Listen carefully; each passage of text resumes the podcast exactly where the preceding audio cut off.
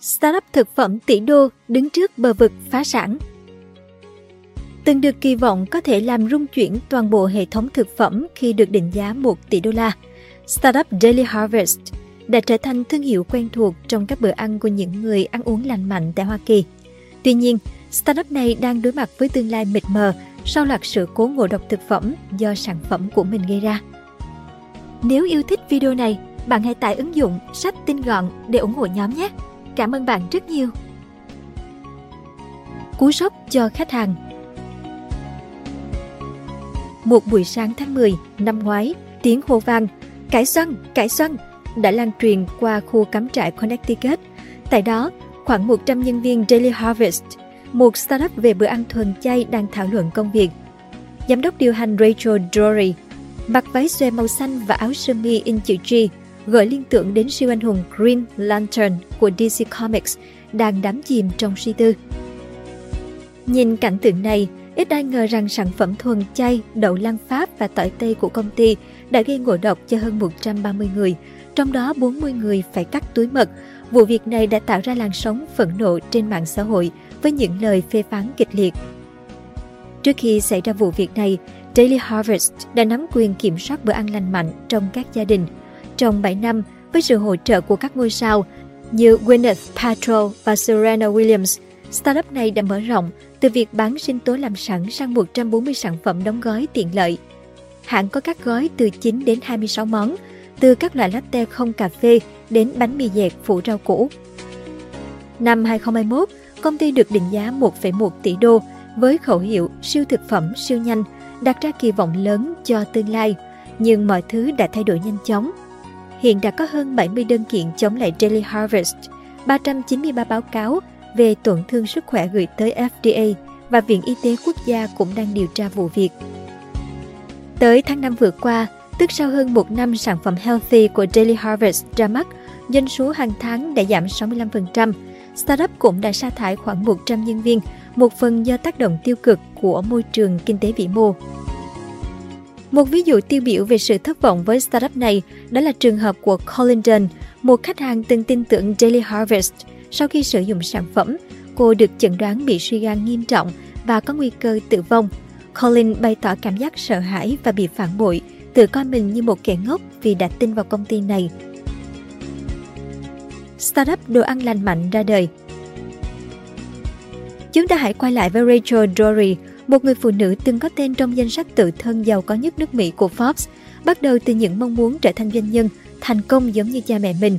Rory đã gặp và đồng hành cùng chồng tương lai, Avi Rory, con trai của cựu giám đốc Tesla, Jeff Rory tại trường kinh doanh Columbia. Vào năm 2013, cô cùng với một người bạn sáng lập Sunday Fair, một trang thương mại điện tử bán đồ dùng bằng ăn và đồ đựng thực phẩm. Dù doanh nghiệp này đã đóng cửa sau khoảng 16 tháng hoạt động, nhưng Dory không từ bỏ. Cô đã lấy ý tưởng cho Daily Harvest từ việc lướt Instagram và nhìn thấy các nội dung về thức ăn lành mạnh. Cô không chỉ bị cuốn hút bởi các thanh protein mà còn là người mê nấu nướng, luôn mày mò công thức mới, ví dụ như kẹo dẻo dung bằng nước cốt chanh và collagen ninh từ xương động vật. Năm 2015, công ty Daily Harvest ra đời, Rory đã mua trái cây đông lạnh từ Trader Joe's để làm sinh tối tại nhà bếp thương mại thuê ở Queens, New York. Chỉ trong vòng 2 tháng, số lượng đơn hàng đã tăng vọt. Tháng 4 năm 2016, công ty bắt đầu giao hàng toàn quốc, không chỉ cung cấp thực đơn và công thức, Daily Harvest còn hợp tác với các nhà cung cấp để sản xuất. Caroline McGuire, một KOL đã từng làm việc với công ty, mô tả cách họ kinh doanh là tiên tiến nhất tại thời điểm đó, với việc phát triển toàn quốc và cho phép khách hàng hủy đơn bất kỳ lúc nào. Những người có tầm ảnh hưởng như cô cũng được nhận khoảng 10 đô mỗi khi ai đó sử dụng mã giảm giá. Daily Harvest còn rất hiệu quả trong việc sử dụng phương thức media trực tuyến để quảng cáo. Theo Buffer, một công ty quản lý mạng xã hội, 23% lưu lượng truy cập của công ty đến từ YouTube. Một video của YouTuber Wizzy Waiter về cốc bí đao butternut đã thu hút hơn 3 triệu lượt xem và đồ uống này được mô tả là ngon hơn cả đồ mẹ nấu ở nhà. Người phụ nữ tham vọng Rory không chỉ đơn giản cần thành công, người phụ nữ này muốn mình trở nên thật ngầu. Cả mùa hè năm 2018 đã được tận dụng để giúp nữ CEO này thai ngén nhiều ý tưởng táo bạo và thu hút khách hàng. một buổi trưng bày sản phẩm lấy cảm hứng từ trạm nhiên liệu đã được thực hiện ở New York, đi kèm với chiếc máy ATM phân phát bánh quy làm từ thực vật. Không ai ngoài Dory có thể nghĩ ra cách kết hợp đậu xanh với cacao để tạo vị một bánh quy sô-cô-la chip, sau đó dùng hỗn hợp này phủ lên kem làm từ súp lơ và dừa. Tháng 6 năm 2017, Daily Harvest thông báo huy động được vốn từ Paltrow, Williams và người sáng lập Net Porter Natalie Massenet. Khoảng 6 tháng sau, startup tiếp tục được rót thêm 43 triệu đô từ một số nhà đầu tư nổi tiếng, trong đó có Sean White, Haley Duff và Bobby Flay. Trong đại dịch, Daily Harvest được mệnh danh là gã khổng lồ xanh vui vẻ. KOL Hilaria Baldwin thậm chí còn đăng bài viết mô tả bản thân bị ám ảnh như thế nào bởi thương hiệu của Dory. Vào cuối năm 2020, công ty đạt doanh thu là 250 triệu đô.